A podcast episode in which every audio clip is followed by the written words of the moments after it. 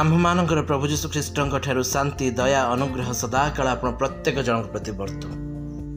ପ୍ରଭୁ କରନ୍ତୁ ତାହାଙ୍କ ଦୟା ଅନୁଗ୍ରହ କୃପା ସଦାକାଳ ସେ ଆପଣ ପ୍ରତ୍ୟେକ ଜଣଙ୍କ ପ୍ରତି ରଖନ୍ତୁ। ପୁଣି ଆମେମାନେ ପ୍ରତ୍ୟେକ ଜଣ ଈଶ୍ୱରଙ୍କ କୃପାକୁ ବୁଝୁ ଯେ ଈଶ୍ୱର ବାସ୍ତବରେ ଆମମାନଙ୍କ ଠାରୁ କ'ଣ ଇଚ୍ଛା କରନ୍ତି। ପରମେଶ୍ୱରଙ୍କ ବାକ୍ୟରେ ଏହି ପ୍ରକାର ଲେଖାଯାଏ ଈଶ୍ୱରଙ୍କ କୃପା ଯେ ତୁମମାନଙ୍କୁ ମନ ପରିବର୍ତ୍ତନ ଆଡ଼କୁ ଘେନିଯିବାକୁ ଚେଷ୍ଟା କରେ। ଅର୍ଥାତ୍ ଆମମାନଙ୍କ ଜୀବନରେ ଆମମାନେ ଆଜି ପର୍ଯ୍ୟନ୍ତ ଈଶ୍ୱରଠାରୁ ଯେତେ ଦୟା ପାଇଛୁ ଅନୁଗ୍ରହ ପାଇଛୁ କୃପା ପାଇଛୁ ସେ ସମସ୍ତ ବିଷୟ ଆମମାନଙ୍କୁ ଚିତ୍କାର କରି କହୁଅଛି ଯେ ତୁମେମାନେ ତାହାଙ୍କ ପ୍ରତି ଫେର ଆପଣାର ସର୍ବାନ୍ତକରଣ ସହ ଫେର ପ୍ରଭୁଙ୍କର ନିକଟବର୍ତ୍ତୀ ହୁଅ ତାହାଙ୍କର ବାକ୍ୟରେ ଆଚରଣ କର ଆମମାନେ କ'ଣ ଭୁଲି ଯାଇଛୁ କି ଯେତେବେଳେ ପ୍ରଭୁ ଯୀଶୁ ଖ୍ରୀଷ୍ଟଙ୍କୁ ତାହାଙ୍କ ଶିଷ୍ୟମାନେ କହିଲେ ଯେ ଗୁରୁ ଆପଣଙ୍କର ମା ଭାଇ ଓ ଭଉଣୀ ଆସିଛନ୍ତି ଆପଣଙ୍କୁ ଭେଟିବା ପାଇଁ। ସେତେବେଳେ ପ୍ରଭୁ ଯୀଶୁ ଖ୍ରୀଷ୍ଟ ଉତ୍ତର କରି କହୁଛନ୍ତି ଯେଉଁମାନେ ମୋହର ପ୍ରେରଣକର୍ତ୍ତାଙ୍କର ଇଚ୍ଛା ସାଧନ କରନ୍ତି ସେମାନେ ହିଁ ମୋର ମା ଭାଇ ଓ ଭଉଣୀମାନେ। ଅର୍ଥାତ୍ ଯଦି ଆଜି ଆମମାନେ ଈଶ୍ୱରଙ୍କ ବାକ୍ୟ ଅନୁସାରେ ଚାଲୁଛୁ ତେବେ ଆମେମାନେ ପ୍ରଭୁ ଯୀଶୁଙ୍କର ସମ୍ପର୍କୀୟ ହେଇଯାଇଛୁ। ଆମମାନେ ତାହାଙ୍କ ରକ୍ତରେ ତ ନିଶ୍ଚିତକୃତ ହୋଇଅଛୁ କିନ୍ତୁ ଯେତେବେଳେ ଆମେମାନେ ସେହି ଈଶ୍ୱରଙ୍କ ଇଚ୍ଛାରେ ଚାଲୁଛୁ ତେବେ ପ୍ରଭୁ ଯୀଶୁ କହୁଛନ୍ତି ସେମାନେ ମୋର ଲୋକମାନେ। ଆପଣମାନଙ୍କର ଠିକ୍ ମନେ ଥିବ ପ୍ରଭୁ ଯୀଶୁ ଖ୍ରୀଷ୍ଟ କୁହନ୍ତି ଯେ ମୋହର ମେଷଗଣ ମୋ ସ୍ୱର ଚିହ୍ନନ୍ତି। ଆଜି ଆମମାନେ ଯଦି ବାସ୍ତବରେ ଈଶ୍ୱରଙ୍କର ମେଷଗଣ ନା ତେବେ ଆମମାନେ ଈଶ୍ୱରଙ୍କର ରବ ଜାଣିଛୁ ଈଶ୍ୱରଙ୍କର ରବ ଚିହ୍ନିଛୁ ଆମମାନେ କେବଳ ତାହାଙ୍କର ପଶ୍ଚାଦଗାମୀ ହେବା କଥା।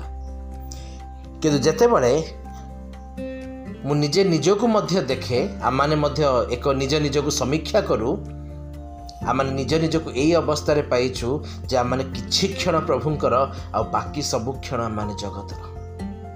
ଆମମାନେ ଆପଣା ଆପଣା ଇଚ୍ଛା ଆପଣା ଆପଣା ଅଭିଳାଷ ଅନୁସାରେ ଚାଲୁଛୁ। ତେବେ କି ପ୍ରକାର ଭାବରେ ଆମମାନେ ଈଶ୍ୱରଙ୍କର ବୋଲି ପରିଚିତ ହେବା? କି ପ୍ରକାର ଭାବରେ ପ୍ରଭୁ ଯୀଶୁ କହିବେ ହଁ ମୋର ତୋଠାରେ ସନ୍ତୁଷ୍ଟ ଅଛି ମୋର ତୋଠାରେ ପରମ ସନ୍ତୋଷ। ପ୍ରଥମ ସାମୁଏଲ ପୁସ୍ତକ ଟିକେ ଧ୍ୟାନ କରନ୍ତୁ ତାର ପନ୍ଦର ଅଧ୍ୟାୟରେ। ସାଉଲ ଯାଇଛନ୍ତି ଯୁଦ୍ଧ ଲଢ଼ିବା ପାଇଁ। ପରମେଶ୍ୱର କିନ୍ତୁ ଆସି ସାମୁଏଲ ସହିତ କଥା ହେଉଛନ୍ତି। ପ୍ରଥମ ସାମୁଏଲ ପୁସ୍ତକ ତାର ପନ୍ଦର ଅଧ୍ୟାୟରେ ଏଗାର ପଦରେ ଲେଖାଯାଏ ଆମ୍ଭେ ଯେ ସାଉଲକୁ ରାଜା କଲୁ ଏଥିପାଇଁ ଆମ୍ଭେ ଦୁଃଖିତ କାରଣ ସେ ଆମ୍ଭଠାରୁ ବିମୁଖ ହୋଇଅଛି ଓ ଆମ୍ଭର ବାକ୍ୟ ସଫଳ କରିନାହିଁ। ପରମେଶ୍ୱର ପ୍ରଭୁ କହୁଛନ୍ତି ସାଉଲକୁ ରାଜା କଲି ସିନା କିନ୍ତୁ ମୁଁ ତା ପାଇଁ ବହୁତ ଦୁଃଖ କରୁଛି ଯେ ମୁଁ ତାକୁ କାହିଁକି ରାଜା କଲି? କାହିଁକି? କାରଣ ସେ ମୋର ବାକ୍ୟ ସଫଳ କରିନାହିଁ ଓ ସେ ମୋ ଠାରୁ ବିମୁଖ ହୋଇଅଛି। ଆଜି ଚିନ୍ତା କରନ୍ତୁ ତ। ଯେଉଁ ଈଶ୍ୱର ଆପଣାର ଏକମାତ୍ର ଅଦ୍ୱିତୀୟ ପୁତ୍ରଙ୍କୁ ଆମମାନଙ୍କ ନିମନ୍ତେ ଦେଲେ ଯେ କୃଷରେ ଟଙ୍ଗା ହେବା ଦ୍ୱାରା ଆମେମାନେ ପିତା ଈଶ୍ୱରଙ୍କ ନିକଟକୁ ଯିବା ପାଇଁ ସୁଯୋଗ ପାଇଲୁ। ଆଜି ଆମେମାନେ ଯେତେବେଳେ ତାହାଙ୍କର ରକ୍ତ ଏବଂ ମାଂସକୁ ସାମାନ୍ୟ ବିଷୟ ବୋଲି ମନେ କରୁଅଛୁ ତାହାକୁ ପଦଦଳିତ କରୁଅଛୁ ଅନୁଗ୍ରହଦାତା ଆତ୍ମାଙ୍କର ଅବମାନନା କରୁଅଛୁ ତେବେ ସ୍ୱର୍ଗରେ ଆମମାନଙ୍କ ନିମନ୍ତେ କେତେ ବେଶୀ ନ ଦୁଃଖ ହେଉଥିବ। ଆମମାନଙ୍କ ପାଇଁ କାହିଁକି ସ୍ୱର୍ଗର ଦୂତମାନେ ଦୁଃଖ ନ କରିବେ? କାହିଁକି ସେଇ ପିତା ଆମମାନଙ୍କ ପାଇଁ ଦୁଃଖ ନ କରିବେ? ଚିନ୍ତା କରନ୍ତୁ ତ। ମୁଁ ସବୁବେଳେ କହେ ଆଦି ପୁସ୍ତକରେ ପରମେଶ୍ୱର ପ୍ରଭୁ ଦେଖିଲେ ଯେ ମନୁଷ୍ୟମାନଙ୍କର ମନର କଳ୍ପନା ଅବିରତ ମନ୍ଦ ଅଟେ ସେ ସେମାନଙ୍କୁ ବିନଷ୍ଟ କଲେ। ଆଜି ଆମେମାନେ ମଧ୍ୟ ସେହି ପ୍ରକାର ମନ୍ଦତାରେ ବାସ କରୁଅଛୁ କିନ୍ତୁ ଧନ୍ୟ ସେହି ପ୍ରଭୁ ଯୀଶୁ ଖ୍ରୀଷ୍ଟ ଯେ ଆମମାନଙ୍କ ନିମନ୍ତେ ପିତା ଈଶ୍ୱରଙ୍କ ନିକଟରେ ବିନତି କରୁଅଛନ୍ତି। କିନ୍ତୁ ସ୍ମରଣ ରଖୁ। ଏହି ଦିନ ଏହି ସମୟ ସରି ସରି ଯାଉଛି। ଗୋଟେ ଦିନ ଆସୁଅଛି ଯେତେବେଳେ ପ୍ରଭୁ ଯୀଶୁ ଖ୍ରୀଷ୍ଟ ଆମମାନଙ୍କ ନିମନ୍ତେ ହାତ ଯୋଡ଼ି ଆଉ ବିନତି କରିବେ ନାହିଁ ମାତ୍ର ସେ ବିଚାର କରିବା ନିମନ୍ତେ ଏହି ଜଗତକୁ ଆସିବେ। ଯଦି ଏହି କ୍ଷଣି ଏହି ମୁହୂର୍ତ୍ତରେ ସେହି ସମୟ ହୁଏ କ'ଣ ଆପଣ ଆଉ ମୁଁ ପ୍ରସ୍ତୁତ ଅଛୁ କି?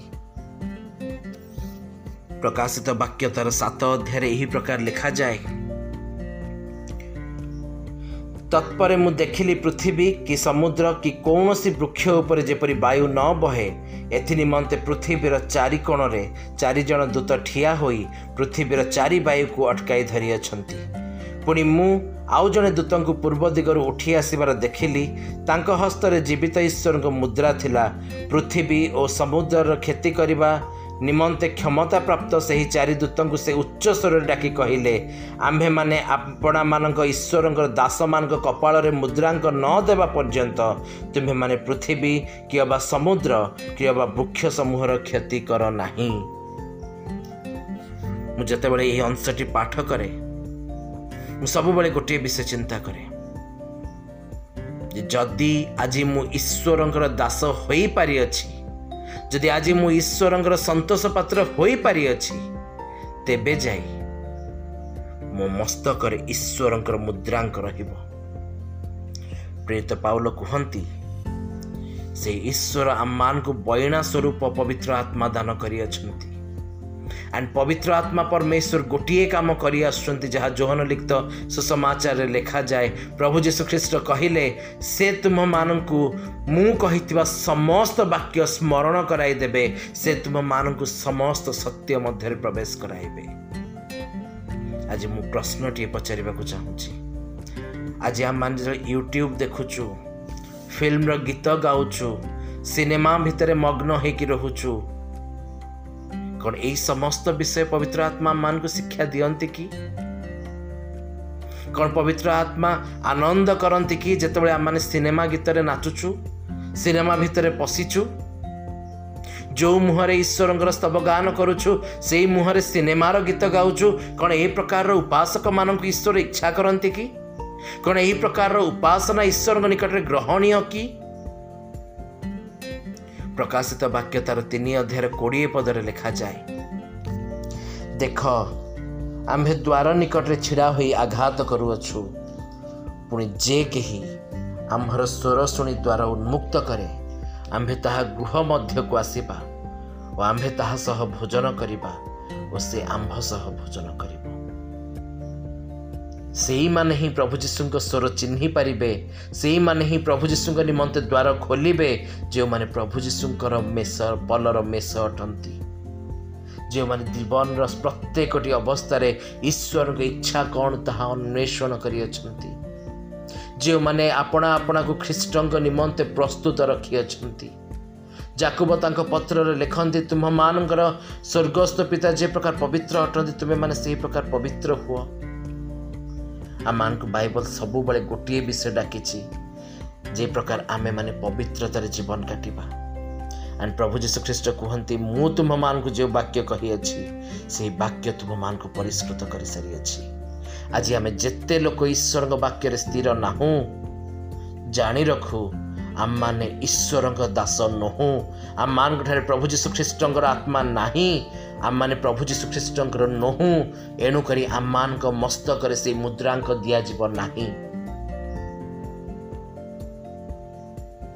ଆଦି ପୁସ୍ତକରେ ଲେଖାଯାଏ ଦେଖ ପାପ ଦ୍ୱାର ନିକଟରେ ଛକି ବସିଅଛି ତାହାର ତୁମ୍ଭ ପ୍ରତି ଲାଳସା ଅଛି। ଈଶ୍ୱର ଆମମାନଙ୍କୁ ସଚେତନ କରାଇ ଦେଇଛନ୍ତି ଯେ ଯଦି ଆଜି ଆମେମାନେ ପ୍ରଭୁ ଯୀଶୁ ଖ୍ରୀଷ୍ଟଙ୍କର ସ୍ୱର ଚିହ୍ନି ପାରୁନାହୁଁ ଶୁଣିପାରୁନାହୁଁ ତେବେ ସେଇଠି ଶୟତାନ ମଧ୍ୟ ଛିଡ଼ା ହେଇଛି। ସିଏ ବି କବାଟ ବାଡ଼ଉଛି ଆମ ପ୍ରତି ତା'ର ଲାଳସା ଅଛି। ଯେ ପ୍ରକାର ସେ ଆମମାନଙ୍କୁ ପ୍ରବର୍ତ୍ତାଇବ ଯେ ପ୍ରକାର ସେ ଆମମାନଙ୍କୁ ଭୁଲାଇବ ଯେ ପ୍ରକାର ଆମମାନେ ଭୁଲିବା ଆମମାନେ ପାପ କରିବା ଆଉ ସେ ଯାଇ ପିତା ଈଶ୍ୱର ନିକଟରେ ଦାବି କରି କହିବ ଯୋହନ ଆଠ ଅଧ୍ୟାୟର ଚଉରାଳିଶ ପଦ ଅନୁସାରେ ଯେ ଦେଖନ୍ତୁ ସେମାନେ ଆପଣଙ୍କର ଅଭିଳାଷ ପୂର୍ଣ୍ଣ କରୁନାହାନ୍ତି ମାତ୍ର ସେମାନେ ମୋର ଅର୍ଥାତ୍ ଶୟତାନର ଅଭିଳାଷ ପୂର୍ଣ୍ଣ କରୁଅଛନ୍ତି। ଏଣୁକରି ସେମାନେ ମୋର ସନ୍ତାନ ସେମାନଙ୍କୁ ମୋତେ ଦେଇଦିଅନ୍ତୁ। ବିଶ୍ୱାସ କରନ୍ତୁ ଆଜି ଯେଉଁମାନଙ୍କଠାରେ ଈଶ୍ୱରଙ୍କର ମୁଦ୍ରାଙ୍କ ନାହିଁ ଯେଉଁମାନେ ଆଜି ଜଗତର ଅସାରତା ମଧ୍ୟରେ ନିଜକୁ ହଜେଇ ଦେଇଛନ୍ତି ଯଦିଓ ପ୍ରଭୁ ଇଚ୍ଛା କରନ୍ତି ନାହିଁ ଯେ କେହି ଜଣେ ହେଲେ ବି ନଷ୍ଟ ହେଉ କିନ୍ତୁ ସେମାନେ ଅଲରେଡ଼ି ବିନାଶର ପଥ ଧରି ସାରିଅଛନ୍ତି। ବଟ୍ ଷ୍ଟିଲ୍ ଆଜି ବି ପ୍ରଭୁ କୁହନ୍ତି ଉଦ୍ଯୋଗୀ ହେଇ ମନ ପରିବର୍ତ୍ତନ କର। ଆଜି ବି ଫେରି ଆସ। କାରଣ ତୁମେମାନେ ବିଶେଷ ମୂଲ୍ୟରେ କିଣା ଯାଇଅଛ।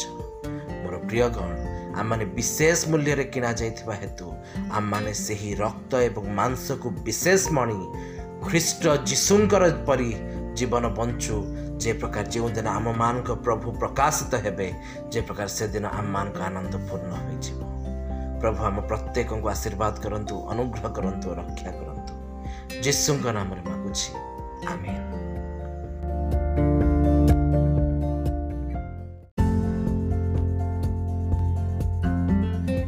ଆଜି ପାଇଁ ଏଇଠାରେ ଆମର କାର୍ଯ୍ୟକ୍ରମକୁ ସ୍ଥଗିତ ରଖିବା।